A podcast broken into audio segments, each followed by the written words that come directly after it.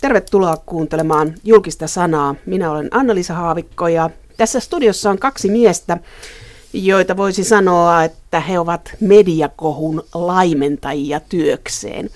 Täällä on Sami Koivisto, joka on Ylen yleisöasiamies ja Timo Huovinen Ylen journalistisen standardoinnin ja etiikan päällikkö. Aika monimutkainen titteli. Terve, joo. Titteli on monimutkainen. Sen voi sanoa yksinkertaisemminkin myöskin, että etiikkapäällikkö. Sami Koivisto, sun tittelistä on heti lähdössä tullut keskustelua. Joo. Yleisöasiamies. No mikä se vaihtoehto olisi yleisöasiamiehelle? No vaihtoehtoja on paljon. Niitä on kysytty yleisöltä. Ehdotuksia on tullut yli 160. Vielä tällä hetkellä ei ole valittu sitä lopullista, mutta tuota, itse näkisin, että joku vuorovaikutusta hyvin kuvaava termi sopisi tähän parhaiten, mutta me halutaan eroon siitä miespäätteestä. Ja tätä asiaa on pohdittu jo pitkään vuorovaikutuspäällikkö olisi kuin vuoropäällikkö. Mä tiedän, että Timo ei ehkä tykkää just tästä tittelistä, mutta katsotaan miten käy. No kerro Sami, mitä yleisöasiamies tekee? No tuota, yleisöasia piip on semmoinen, siis jos haetaan ulkomailta esimerkkejä, niin tämmöisiä ombudsmannehan on ollut länsimaissa lehdistössä ja kauan. Itse asiassa sieltä tämä asiamies pääte alun perin tuleekin. Eli rooli eh, menee jollakin tavalla ehkä noissa toisissa maissa päällekkäin sen kanssa, mitä meillä tekee JSN. Mutta me ei ole yleen kaavailtu semmoista, että pikemminkin mä annan ja toivon, että yleisö saisi aika pitkälle määrittää sen, että mikä mun tehtävä on. Tehtävä, tehtävä tulee olemaan varmasti ainakin sitä, että avaan esimerkiksi meidän journalistisia päätöksiä ja niiden taustoja yleisölle, teen meidän toimintaa läpinäkyvämmäksi. Ja yksi, mikä on käynnistänyt tätä mun tehtävää, on ollut Yleisradion hallituksen toive, että me kuuntelisimme paremmin suomalaisia. Oletko yleisön edustaja Ylessä vai Ylen edustaja yleisön joukossa? Sekä että käytännössä mä seison niin kuin just siinä välissä, mutta en minään tulppana, vaan sellaisena keskustelun mahdollistajana, että se menee sitten vähän tilanteen mukaan. Millainen tausta sulla Sami Koivisto on? Sut tunnetaan somesamina, mutta oot sä toimittaja. Mikä on sun taustasta? Mä oon ollut meidän uutistoimituksessa sometoimittajana noin kolme vuotta, pikkusen vajaat.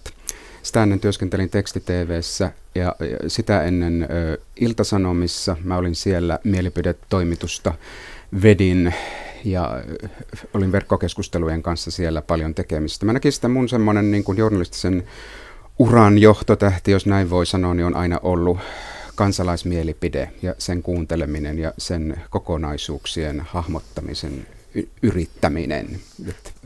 Tämä on, tämä on mun tausta lyhykäisesti. Timo Huovinen, sä tässä sanoit, että hylätään se journalististen standardien ja etiikan päällikkö, mutta mua vaivaa, että mikä on se sun tittelissä se journalistiset standardit? Se kuulostaa aika kankeelta.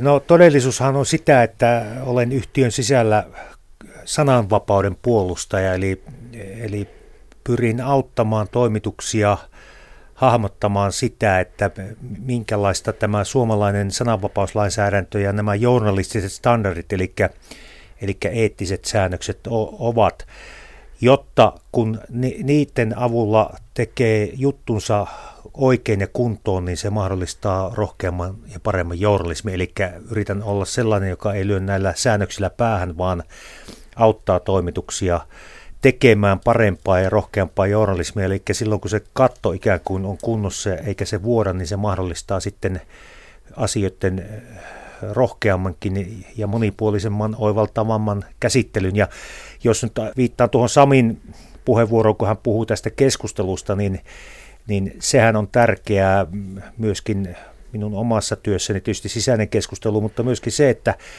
että yleisradiona olemme mediana eh, niin sanottu neljäs valtiomahti. Mahtisanaa itse siitä en aina tykkää, mutta viemme eteenpäin yhteiskunnallista monipuolista keskustelua kriittistäkin välillä. Ja, ja se on median ja yleisradion tärkeä tehtävä demokratiassa. Monipuolinen keskustelu, sen mahdollista ja demokratia on tärkeä myöskin voima ja vastavoima. Olemme joskus joissakin tilanteissa hyvinkin voimallinenkin vastavoima, jotta keskustelu demokratiassa menisi avoimesti eteenpäin. Niin, Yleisradio on mahtava väline, että täällä on vajaa 3000 ihmistä töissä. Mutta tässä jää vaivaamaan se, että, että yhtiö palkkaa ihmisiä huolehtimaan etiikasta ja suhteesta yleisöön. Jos ajattelee sitä toimittajan työtä, niin eikö päälliköillä pitäisi olla itsestään selvästi takaraivossa journalistin ohjeet, joita valvoo itsesääntelyelin julkisen sanan neuvosto. Et miksi tarvitaan niin sisällä tämmöinen vielä? Näin pitäisi olla ja onkin. Sehän on itsesäätelyä, joka pitää lähteä jokaisesta toimittajasta ja päälliköstä itsestään, mutta tämä yhteiskunta on myöskin monimutkaistunut ja, ja on hankalia rajanvetotilanteita, joissa vaaditaan erityisasiantuntemusta, myöskin tämä meidän juri, juridikan asiantuntemusta ja siinä mielessä koen ainakin niistä kyselyistä ja neuvonpyynnöistä, mitä minulle tulee päivittäin, että, että työ on tarpeellista, mutta niin kuin sanoit, niin tietenkinhän se pitää olla jokaisesta toimittajasta itsestään lähtevää ja päälliköstä tämä, tämä asia. Timo Huovinen, millä taustalla olet etiikkapäällikkö? Mitä teit ennen tätä? No minulla on hyvin pitkä journalistin ura. Olen yli 25 vuotta ollut journalistina erilaisissa tehtävissä täällä, täällä Yleisradiossa. Olen istunut uutisteskillä, tehnyt, tehnyt urheilua, aamutelevisiota. Sitten olen tuottanut monia ohjelmia vaalitulosilloista aina, aina itsenäisyyspäivän juhliin. Olen tehnyt paljon kansainvälisiä projekteja Euroopan Yleisradiounionissa ja, ja olympialaisissa, eli minulla on kyllä myöskin kansainvälistä näkökulmaa. Ja sitten koulutustaustani on, on tähän nykyiseen tehtävään, tehtävään hyvä, eli, eli olen taustakoulutukselta juristi, mutta myöskin olen sitten opiskellut, opiskellut tuolla taidetoissa korkeakoulussa tarinankerrontaa ja siltä on toinen, toinen tutkinto, mutta ennen kaikkea olen journalisti. Mitkä on teidän omat kriittiset kokemukset siitä, että joku on mennyt pieleen? Oletteko ollut julkisen sanan neuvoston pöydällä teidän juttunne tai mikä on ollut se vaikein omassa henkilöhistoriassa? Mä en ole varsinaisesti ollut pöydällä, mutta mä oon kyllä uhattu monta kertaa sillä, että, että silloin kun vaikkapa uutisten Facebookissa kommentoi ja kokee tulevansa niin kaltoin kohdelluksi, että hän päättää tehdä valituksen JSNlle mun toimista, niin kyllähän se pysäyttää joka tapauksessa. Onko niissä yhteisiä piirteitä, minkälaiset asiat on sellaisia, mistä ihmiset hermostuu? Vai tapaus kerrallaan? Ihmiset hermostuu kyllä ihan kaikesta mahdollisesta, mutta tietysti paljon on viime vuosina keskusteltu paitsi vihapuheesta, niin myöskin sitten tämmöisestä niin kuin journalismin kritiikistä, joka on niin kuin mennyt aika sekalaiseksi vyyhdeksi. Että mä koen, että ihmisillä on aika paljon ollut vääriä käsityksiä siitä, että mitä journalismi oikeasti on, ja sitä kautta on, on syntynyt aika paljon hyvinkin vihaista keskustelua, joka on pahimmillaan sitten mennyt tähän, että, että ihmiset kokee, että, että heillä ei ole sananvapautta eikä heillä ole mahdollisuutta kritisoida kunnolla. Mä oon kyllä koittanut aina nähdä, että mikä siellä taustalla on. Sitä on vaikea tietysti sanoa niin kuin yleistään, jokainen tapaus on erilainen, mutta eh, jos jotain yhteistä hakee, niin se on, että ihmisillä on tarve tulla kuulluksi ja se on mun mielestä äärimmäisen tärkeä huomioida. Annetaan se tilaisuus kuitenkin. Ihmisillä on tarve tulla kuulluksi ja tämä on kaksisuuntainen tämä liikenne nykyään, että e, aikaisemmin toimittajat oli ylhäältä alaspäin katsovia, paljon ei tullut palautetta, nyt sitä palautetta tulee vyörynä. Mutta mikä teidän kuva on, että kuinka paljon se vaikuttaa journalismiin tämä kaksisuuntainen liikenne ja tämmöinen välillä aggressiivinenkin palaute? Semmoinen uhkailu ja aggressiivinen palaute, niin eh, sehän ei vaikuta me olemme horjumattomia omassa, omassa työssämme siltä osin, että, että sellaisella uhkailulla ja vainosyrityksillä me, meihin ei voi vaikuttaa. Mutta eh, kyllä median on pitänyt ottaa tässä lakkia kouraan sillä tavalla, että, että tämä some ja, ja internet on tuonut sellaisen suoran väylän kansalaisille olla yhteydessä keskenään tai päättäjillä kansaan ja niin poispäin, joka on hyvä asia ja hieno asia. Eli, eli se on tuonut tällaisen lisäelementin tähän julkisuuteen, ja sitä kautta mediasta on tullut enemmän eh, keskustelukumppani näissä asioissa kuin aikaisemmin. Se oli, niin kuin sanoit, ylhäältä alaspäin olevaa, olevaa asiaa ja, ja perustelut joskus saattavat olla, että asia on näin, koska se on näin ja, ja mediankin on pitänyt alkaa yhä enemmän perustella asioita niiden asioiden kautta, eikä sen oman asemansa kautta ja se on tuonut minusta hyvän, hyvän tilanteen tähän ja meidän on pitänyt ja pitäisi karpata edelleen omaa to- toimintaamme t- t- tässä mielessä. Timo Huovinen, mä en ihan täysin usko sitä, että se ei vaikuta mediaan. Se vaikuttaa vähintäänkin välillisesti, koska esimerkiksi tiedemaailmassa on tehty tutkimuksia siitä, että kuka suostuu lausunnon antajaksi. Ja siellä on jo iso joukko tutkijoita, jotka kieltäytyy julkisuudesta, vaikka se kuuluisi heidän työhönsä tutkijana – se on tiedemaailman velvollisuus kertoa, mitä ollaan tekemässä, mutta palaute on sen sortista, että osa kieltäytyy julkisuudesta, koska he ei halua tulla omassa työssään uhatuksi. Mm. On kyse rasvasta tai maahanmuuttopolitiikasta, niin kyllähän se vaikuttaa mediaan. Mä luulen, että Timo tarkoitti ehkä enemmän sitä niin kuin eettistä puolta, mm. niitä kovia puolia journalismissa, että et, et, niin kuin se päätäntävalta tärkeissä kysymyksissä ei voi siirtyä toimitusten ulkopuolelle. Sitä varmaan tarkoitti, mutta kyllähän niin kuin yleisöpalaute vai, vaikuttaa jatkuvasti päivittäisessä tekemisessä. Viimeksi eilen illalla, kun olin sometoimittajana hommissa, niin yleisöltä tuli äärimmäisen arvokasta palautetta, joka lopulta vaikutti siihen, että me muutettiin vähän yhden jutun otsikkoa. Ja Voitko kertoa esimerkin, että onko se salaisuus, mikä, mi, mihin se vaikutti, minkälainen se No siinä oli otsik, otsikossa tuota, kysymyksessä oli meidän ö, uutistoimituksen tekemä kysely kansanedustajille siitä, että mitä mieltä he ovat nelosoluitten ja muiden samanvahvuisten juomien tuomisesta ruokakauppaan. Ja siinä oli otsikossa tietyllä kohtaa mainittu Ylen tutkimus, ja sitten se siirrettiin siinä otsikossa toiseen kohtaan, joka selkeytti sitä asiakokonaisuutta, että mitä sillä tarkoitettiin. Ja siitä kiitos meidän yleisölle, hereillä olevalle yleisölle. Otsikosta tuli parempi. Sen verran vielä tuohon täs, täsmennän, että, että tietenkin se vaikuttaa ja kuuluu vaikuttaa silloin, kun se on perusteltua asiallista tämä palaute ja keskustelu, mutta, mutta jos se on vajennusyrityksiä tai uhkailua, niin kyllä ainakin minä sellaisessa tilanteessa olen ja edustan sellaista tiukkuutta, että, että me toimimme niin kuin toimimme journalistisesti, journalistisesti itsenäisesti, koska se on yksi tämän toiminnan perusperiaatteesta ja, ja, ja osa tätä, tätä isoa demokraattista kehikkoa. Mutta liittyykö sun työhön sellaista, Timo Huovinen, olet etikkapäällikkö, että ennakkoon käytäisiin sinun kanssa läpi vai onko se toimituksellinen vastuu siellä toimituksessa? Ja sitten tulee etiikkapäällikkö, kun tulee jälkiseurauksia? Toimituksellinen vastuu on aina toimituksissa ja, ja se on osa sitä journalistista itsenäisyyttä, että minä en vaikuta niihin toimituksellisiin, pää, pää, lopulta niihin toimituksellisiin päätöksiin, mutta paljon tehdään sellaista, että ennakkoon käydään käsikirjoituksia läpi ja mietitään joitakin rajatapauksia ja sitä, että mihin suuntaan sitä käsikirjoitusta lähdetään kuljettamaan ja viemään on yksityisyyden suojaan liittyviä kysymyksiä ja monia tämmöisiä, joilla me äh, haluamme kunnioittaa ihmisten myöskin yksityisyyttä ja yhtenä esimerkkinä. Kyllä olen, olen mukana, mukana käsikirjoituksessa.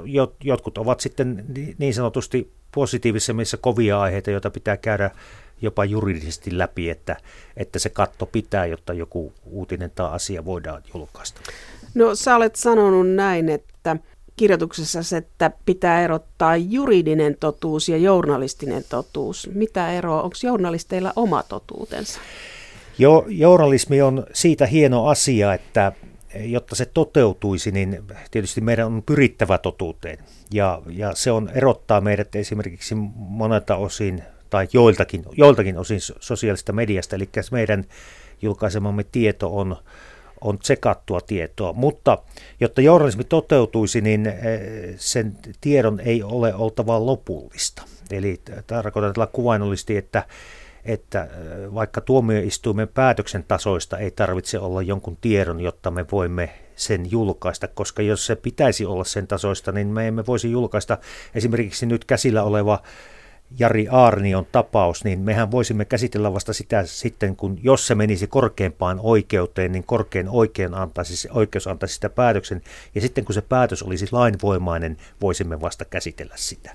Eli, eli, eli tässä, tässä tulee tämä journalismin ero, ja totta totisesti journalistit ja toimitukset ovat, ja monet muut ihmiset ovat tätäkin tapausta käsitelleet, ja tässä, tässä tulee tämä, tämä niin kuin esimerkiksi juridisen totuuden, totuuden ja journalistisen totuuden ero, mutta se tarkoittaa, velvoittaa myöskin meitä seuraamaan sitten niitä asioita, jos me olemme aloittaneet jonkun asian seuraamisen niin, niin loppuun asti. Timo Huovinen, tarkoitat sitä, että asian pitää melkein olla totta, melkein mahdollista, mutta se, että siitä pitää pystyä kertomaan. Mutta tässä, tässä onkin tämä mielenkiintoinen tilanne, että mitä edellytetään ammattimedialta suhteessa yleisöön.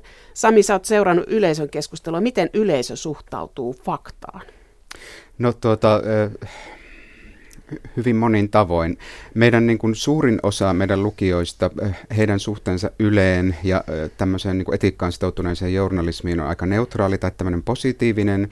Ja mä tulkitsen sillä tavalla, että kun he ovat niin kuin suhteellisen hiljaisia, niin he ovat tyytyväisiä siihen, että mitä tehdään. Että heillä on niin kuin tämmöinen perusluottamus siihen, että se faktan tarkistus, mihin me on sitouduttu, että se oikeasti toimii. Mutta sitten siellä on niin kuin hyvin kova ääninen vähemmistö, joka pitää huolen siitä, että tämä keskustelu on varsin monitahoista.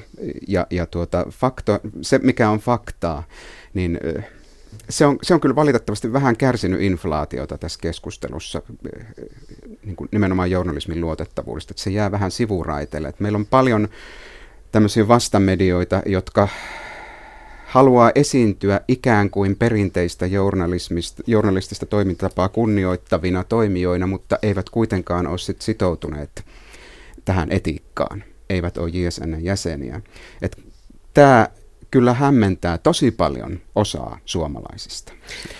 Sen verran, jos sanon tuohon, että tätä, tätä keskustelua tekee vaikeaksi juuri se, että että minä käsitän journalismin ja totuuteen pyrkimisen länsi, länsimaisen tiedekäsityksen kautta tapahtuvana asiana. Sitten, sitä voidaan sitten pohtia myöskin syvemmin, mutta karkeastaan ja yleistäen.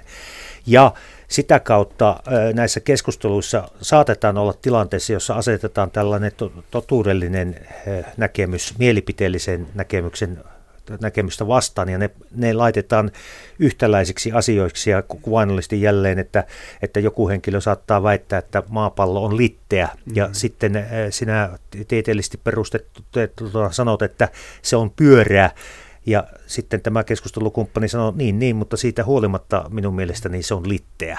Niin Joo. tällaista keskustelua on, on sitten, sitten hankala käydä, koska keskustelun yksi ominaisuus on se, että se menee eteenpäin ja tuottaa uutta totuutta.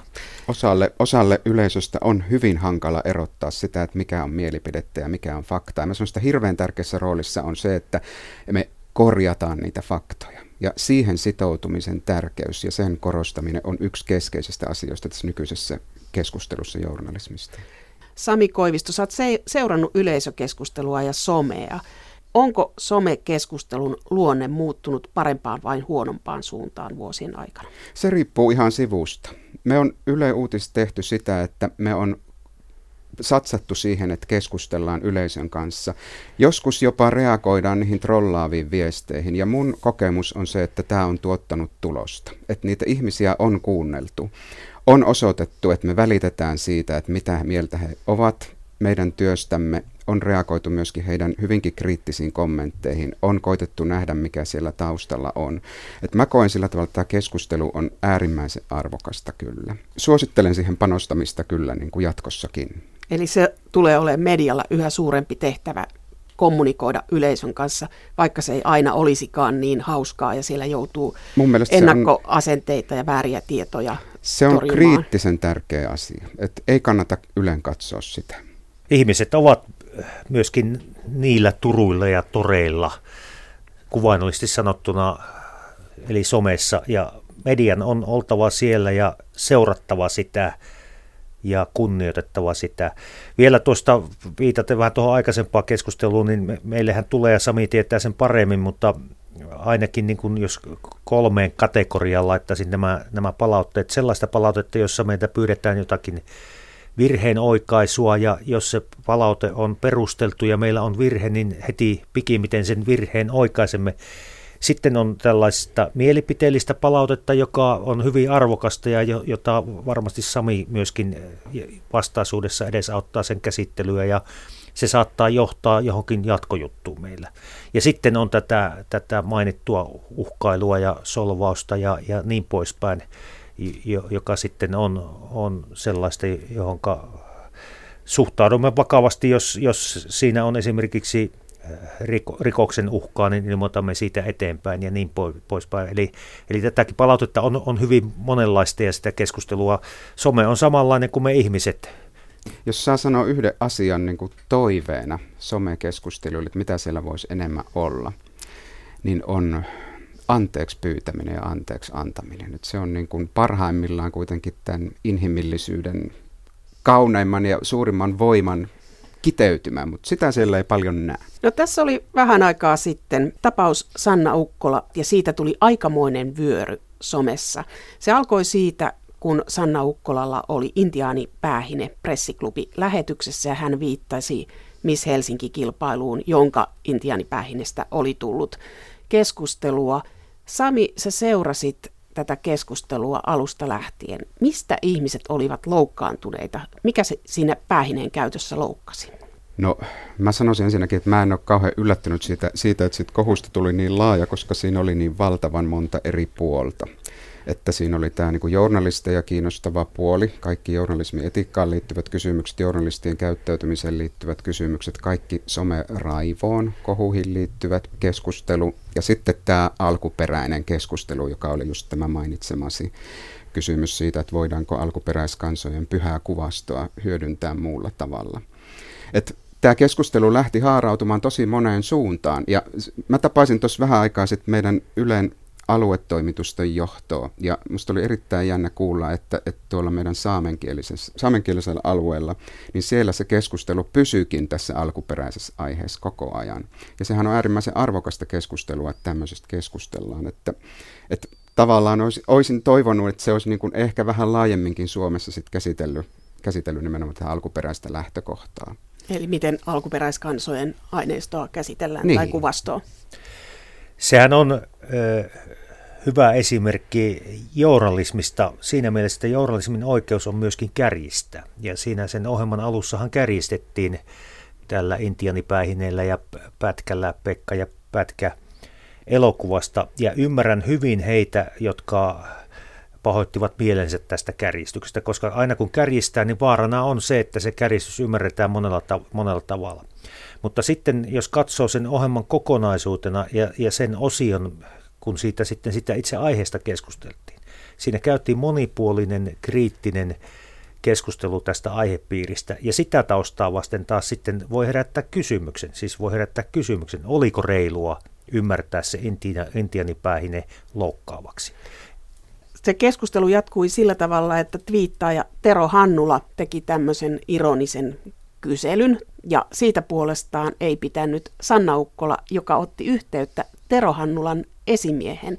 Eli kysymys kuuluu, tulkitaanko Ylessä niin, että jos joku twiittaa, niin hän twiittaa aina jonkun työpaikan nimissä, että otetaan hänen esimiehensä yhteys? No enpä usko, että yleensä sillä tavalla tulkitaan, että se on, tämä on yksi tapaus ja, ja siinä on toimittaja tehnyt oman, oman päätöksensä kuinka toimii, mutta ei se kyllä mikään yleinen, yleinen politiikka on näin toimii. Ei ole, eli tästä ei kannata tehdä sellaisia johtopäätöksiä, ettei meidän toimintaamme voisi julkisuudessa arvostella ja arvioida ja kritisoida. Meidän toimintamme on julkista ja olemme julkisen palveluyhtiönä velvoitettua myöskin kestämään kovempaakin kritiikkiä näistä, näistä asioista ja, ja tämän sanon, sanon yleisellä tasolla. Siihen tapaukseen liittyen sen verran sitten nyt voi sanoa, että tämä yhteydenotto tuohon työnantajaan, niin minusta se, sen olisi voinut jättää tekemättä. Eli, eli tässä tapauksessa kyllä, kyllä olisi voinut voinut olla ottamatta yhteyttä. Mutta vielä toistan yleisellä tasolla, meidän on siedettävä kovaakin kritiikkiä täällä, täällä, koska me myöskin sitä kritiikkiä annamme toisinpäin. Ja sitten vielä toinen puoli siitä, että myöskin toimittajat on ihmisiä. Että mä tiedän kyllä, että miten rankkaa on joutua valtaisan somevyörytyksen kohteeksi. Ja siinä on, olipa miten piinkova toimittaja tahansa, niin jossakin voi se kamelin selkä sitten katketa. Ja sitten se on toimittajilla ja monella julkisuuden kanssa tekemisissä työkseen olevilla on se tilanne, että yleensä se katkee siinä vaiheessa, kun uhataan läheisiä. Tiedän, missä asut, tiedän, missä tarhassa lapsesi ovat, tiedän, missä koulussa lapsesi on. Niin se on se, se, on se pahin, vaikka se on vain, joku sanoi, että se oli tämmöinen fiktiivinen uhkaus, mutta se on silti jo niin kova uhkaus, että on ihmisiä, jotka jättävät työnsä sen takia, Joo, tätä voin, ei kestä. Omasta kokemuksesta voin sanoa, että mun tilanne on juuri tuo. Pari päivää sitten joku kirjoitti julkisesti ö, uutisten Facebookissa minulle, että tapa itsesi. No, mä oon tottunut näkemään tämmöisiä, ei se mua hetkauta, mutta jos siinä olisi uhattu mun lähimmäistä, niin mä olisin kyllä ottanut meidän turvallisuuteen välittömästi yhteyttä. Mutta miten toimittajien rooli esimerkiksi Ylessä, niin toimittajia on sosiaalisessa mediassa, Twitterissä, Facebookissa, erilaisissa kuvapalveluissa ja muuta, niin miten se erotetaan, että oletko siellä yksityishenkilönä vai edustatko yhtiötä? Miten se voi er-, erottaa? Erittäin mielenkiintoinen kysymys ja siihen, siihen yksiselitteisen vastauksen antaminen on, on hankalaa. Se aina riippuu sitä yksittäisestä tapauksesta, mutta ensinnäkin lähtökohtana tietenkin on, on jokaisella toimittajalla sananvapaus. Ja lähtökohtana on se, että jokaisella toimittajalla on myöskin oma yksityisyytensä jossa he voivat toimia. Ja, ja, ja tämmöinen oma yksityisyys on myöskin tärkeä sananvapauden kannalta, jotta emme ole, olisi urkintavaltiossa. Mutta tuolla somessa asiointi, se eh, riippuu sitten hyvin paljon siitä, että minkälainen esimerkiksi sometili tällä toimittajalla on. Että jos se on tarkoitettu yksityiseen viestintään, niin se on suljettu tili, siellä on vain lähin ystäväpiiri ja, ja henkilö asioi täällä, täällä somessa yksityishenkilöiden kanssa niin sen voi tulkita yksityiseksi. Mutta sitten toisinpäin, mitä laajempi tili on, paljon enemmän sillä on ystäviä, jos se on avoin tili, ja mitä korkeammassa asemassa tämä henkilö on yleisradiossa vaikka pomona, tai mitä julkisemmassa asemassa hän on yleisradiossa, niin sitä enemmän voidaan alkaa tulkita sitten sitä tilannetta niin, että hän esiintyy myöskin yleisradion puolesta tai yleisradiolaisena täällä, täällä somessa. Eli, eli se on sellainen liukuva asteikko, joka sitten pitää tapauskohtaisesti määritellä. Ja sitten toisinpäin, työntekijä, äh, kun hän työskentelee yleessä tai ylelle, myöskin freelancer-työntekijät,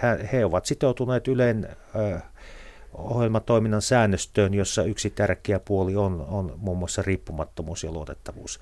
Ja aina kun sillä somessa asioi, niin kannattaa miettiä tätä puolta, että mitä tämä tekee minun riippumattomuudelle ja luotettavuudelle niin tällainen, tällainen asiointi. Eli, mutta täs, tässäkin on vaan, että kannattaa miettiä. En, en, en minä halua lyödä millään ohjelmatoiminnan säännöstöllä ketään päähän. No kuinka paljon tällaisia tilanteita on tullut, että on valitettu toimittajan käyttäytymisestä somessa?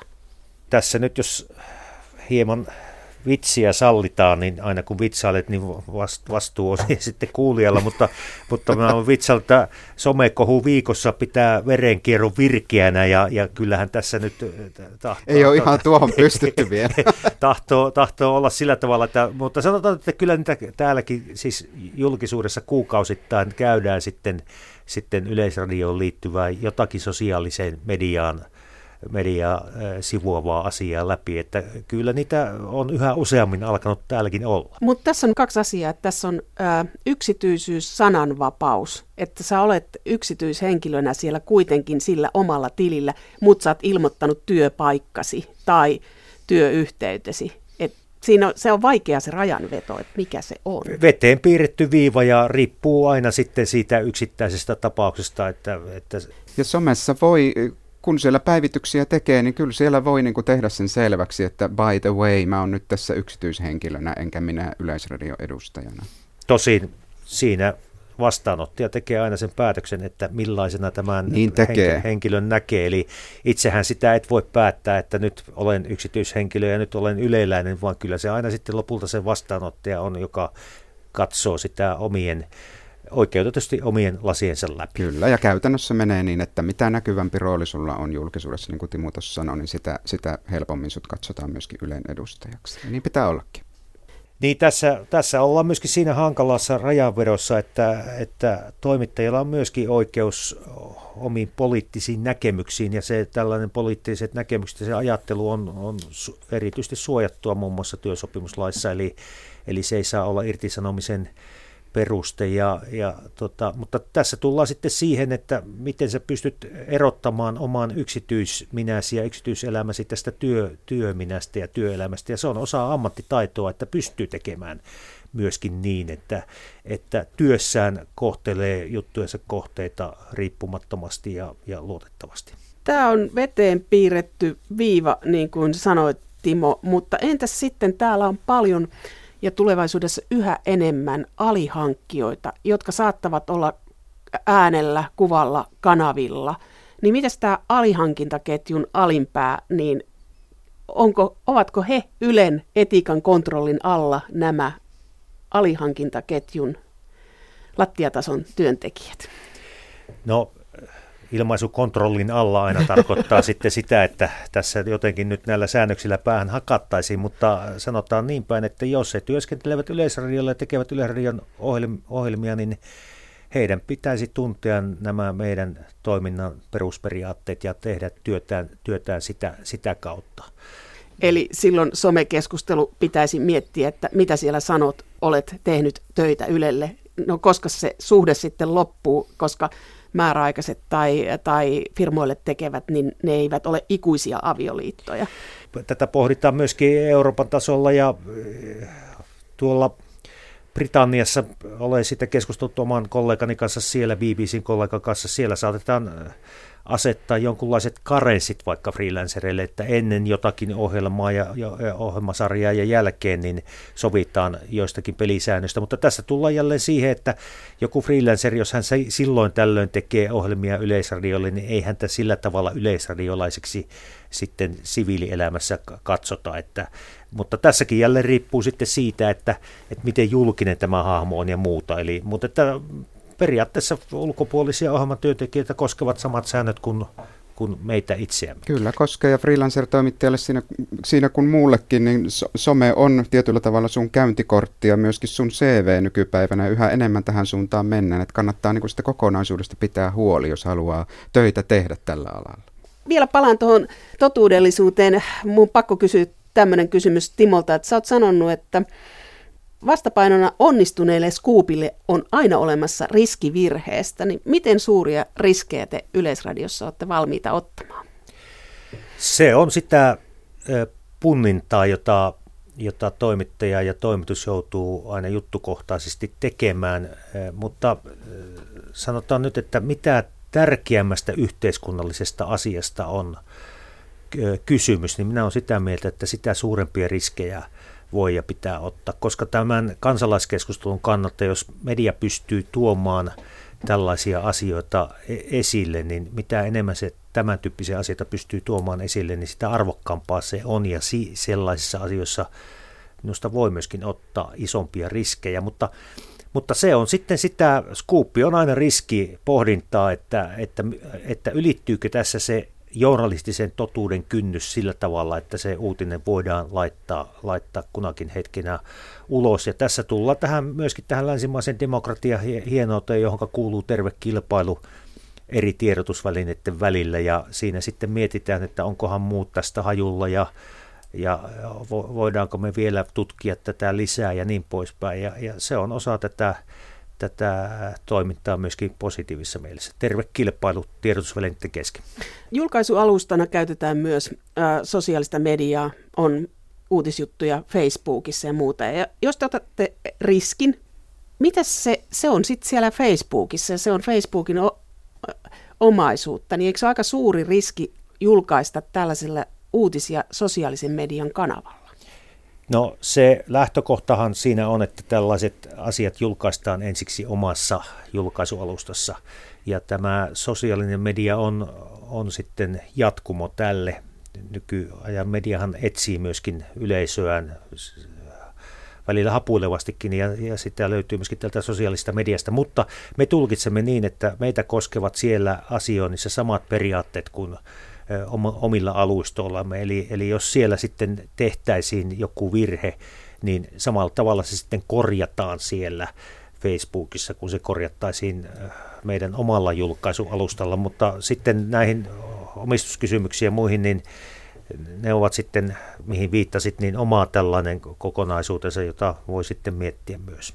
Niin, jos se uutinen lähtee Facebookin sivustolle, se on siellä ja se on, että miten helppoa se on korjata sitten tai no, saada pois? Se, se, se on sitten korjattava uudella päivityksellä ja linkattava näitä keskenään ja tämä on, tämä on sitten sitä korjaamisen käytäntöä, eli, eli jos, jos virhe on merkittävä ja näkyvä, niin sitä pitäisi yhtä näkyvästi pyrkiä sitten myöskin korjaamaan. Ja oleellista tässä nyt on se tiedosto, että ne uutisethan ei yleensä ole suinkaan kokonaisina siellä Facebookissa, että kyllä uutisesta kokonaiskäsityksen saadakseen, niin sun pitää kyllä klikata sitä juttua lukemaan. Sitten on yksi, joka etiikkaan liittyy, lähdesuoja. Timo Huovinen, kuinka usein joudut miettimään tätä yleensä lähdesuojaa?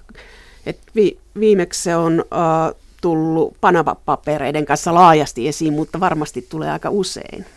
No siinä tapauksessa minua se asia mietitytti niin paljon, että tein sitä tuollaisen kevyen oikeustieteellisen seminaarityön, jossa tutkin sitä lähdesuojan ulottuvuutta, kun alettiin väittää, että lähde, lähde koskee, lähdesuoja koskee vain sitä tiedon antajaa, ei sitä aineistoa, jonka lähde on antanut, mutta hyvin selkeä suomalainen lainsäädäntö ja yleiseurooppalainen oikeuskäytäntö kertoo, että, että se koskee myöskin sitä lähteen antamaa aineistoa, tämä lähdesuoja, mutta, mutta lähdesuoja on journalismin yksi pyhistä asioista, josta pitää pitää kiinni, ja minä olen valmis pitämään sellaisesta kiinni, jos olen sellaisen luvan, lupauksen antanut, niin niin hautaan, hautaan asti, mutta se on molemminpuolinen sopimus, joka pitää sitten lähteen kanssa selkeästi tehdä.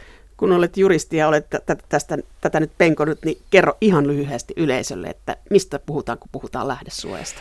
No se on tällainen toimittajan etuoikeus pitää tietojen antajan henkilöllisyys suojassa, mutta tällä autetaan sitten sitä, että voi julkaista näitä tietoja, sillä voi valvoa esimerkiksi päättäjien toimintaa paremmin joku lähde päättäjien sisältä tai päätöksentekojärjestelmän sisältä haluaa kertoa epäkohdista ja, ja sillä halutaan auttaa muun muassa epäkohtien esille tuontia. Se on yksi näkökulma, mutta että se on poikkeus avoimesta oikeudenkäynnistä.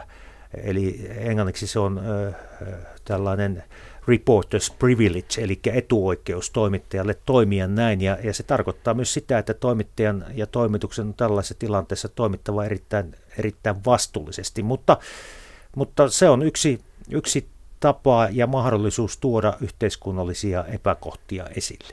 Se on journalismissa demokratian peruskivi on tämä lähdesuoja, mutta Timo Huovinen, sä näet, että tilanne on aika vakaa, että sitä ei mikään uhkaa ja se, sitä kohtaan ei käydä keskustelua, onko esimerkiksi somessa ollut. Sitä kyllä niin kuin journalistilta myöskin odotetaan ja somessakin kiritetään, että, että tutkikaa nyt hitto soikoon, mitä ne päättäjät oikeasti tekee. Ja, ja yksi keskeinen työkalu tähän on viime kädessä lähdössä. Kyllä minä tuon sen verran sanoisin, että, että ihmettelen, miksi verottaja lähti yritti lähteä murtamaan tätä, tätä asiaa. Ja tämähän oikeuskäsittely on vielä kesken. Hehän pohtivat sitä, hehän saivat hallinto-oikeudessa kieltävän päätöksen, mutta he pohtivat sitä, että valittavatko he tästä asiasta eteenpäin, mutta, mutta tota, ihmettelen suuresti, että tällainen suomalainen viranomainen lähtee yrit, yrittämään tällaista, tällaista tota, perusperiaatteen murtamista. Siihen heillä oli varmasti omat poliittiset paineensa. Sitten journalismiin liittyy myös sellainen asia kuin kohteiden suojelu. Eli rikoksen uhrit, kaikki tietää sen, että mikä tilanne on rikoksen uhreilla. Mutta sitten on ihan tällainen näin, että ketä saa haastatella ja missä tilanteessa. Timo Huovinen, kuinka usein sä törmäät siihen, että pitäisi kohdetta suojella tai sulle tulee sellainen olo, että olikohan nyt ihan paikallaan haastatella tuota ihmistä tuossa tilanteessa?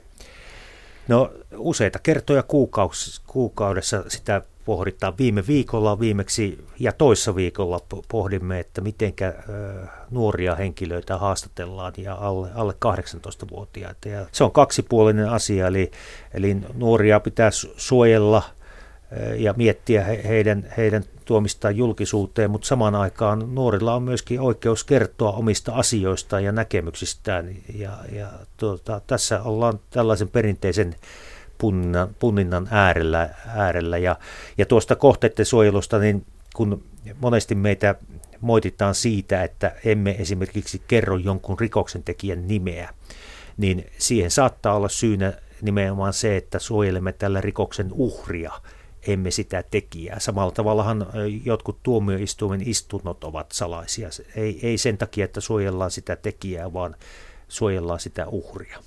Jos tapahtuu jotain kamalaa ja sitten ihmisten nimiä ei kerrota tai ei kerrota riittävästi, niin sitähän alkaa mieletön myllytys sosiaalisessa mediassa ja sitten toisinaan nimet ja tilanteet saadaan selville. Niin asettaako se paineita medialle, että pitäisi kertoa – se, koska se on jo se tieto siellä sosiaalisessa mediassa? Miten? No se asettaa paineita ja, ja tämä on niin kuin hyvin ajankohtainen kysymys, että et, et, hyvin paljonhan niin kuin just nämä vastamediat ja muut tämmöiset toimijat levittää huhuja, joissa voi olla mukana myöskin nimiä.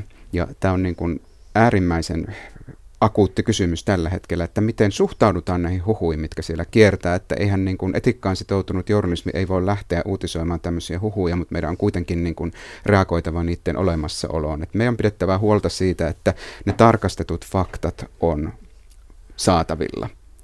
Mutta että sitten se kysymys niistä nimistä, mitä siellä on kiertämässä, niin si- siihen suhtautuminen on aika haastavaa. Kaikki julkinen ei ole julkaistavissa median osalta, että tuomioistuimen pöytäkirjoista tulee paljon asioita esille ja nimiä, joita sinä et pysty sitten jutuissasi julkaisemaan, jos toimit vastuullisesti. Ja sitten näitä nimiä saattaa pyöriä siellä somessa. Ja tässä ollaan tästä, tässä ristiriidassa. Sama, sama juttu on miettiä sitä, että jos somessa pyörii joku huhu, että missä vaiheessa se huhu on noussut niin merkittäväksi keskustelun aiheeksi siellä somessa, että median pitääkin nostaa se jutuksi ja oikaista esimerkiksi nämä väärät tiedot? Tai jätetäänkö se kokonaan rauhaan se asia vai onko se ylittänyt jossakin vaiheessa sellaisen kynnyksen, että, että siihen, siihen pitääkin puuttua? Käytännössä esimerkiksi tämmöisessä niin kuin vaikkapa terroristi-iskun tyyppisessä tilanteessa näitä huhuja voi olla liikkeellä niin paljon, että median on niin kuin pakko reagoida niihin tavalla tai toisella. Lisääkö se turvallisuutta vai onko se enemmän uhka? Että onko se, niin, jos valtamedia kertoo siitä, mediatelot kertoo jostakin sellaisesta, joka pyörii sosiaalisessa mediassa. Se lisää turvallisuuden tunnetta, kun se kertominen tehdään niin, että kerrotaan, että nämä faktat on tarkistettu ja nämä tiedetään, mutta sitten on lisäksi myöskin tämmöistä tietoa, jota ei ole vielä tarkastettu. Näissä uutistilanteissa ja monissa tilanteissa sosiaalista mediasta on tullut yksi journalismin lähde, ja kun se on yksi journalismin lähde, niin sitä pitää ja tulee käsitellä samalla tavalla kuin muitakin lähteitä, kriittisesti ja analyyttisesti. Ja somen ongelma on, on se, että että jonkun lähteen aitous tai oikeellisuus sitä kautta saattaa olla hankalampi tunnistaa ja mm. tiedostaa, koska ja siellä on paljon esimerkiksi valetilejä, että, että jos ajatellaan, että jostakin asiasta on noussut kohu, niin voi olla jossakin tilanteessa hankala tunnistaa, että onko tämä oikeasti kohu, jos siellä operoi vaikka neljä henkilöä, joilla jokaisella on 400 vale, valetiliä. Ja, ja tota, neljä kertaa 400, niin se saattaa näyttää huono matematiikassa ole, mutta vaikka 1200 ihmiseltä yhtäkkiä. Eli, eli tämä tekee tästä sosiaalista mediasta hankalan, hankalan. Se saattaa näyttäytyä toisenlaisena se tilanne kuin mitä se todellisuudessa on.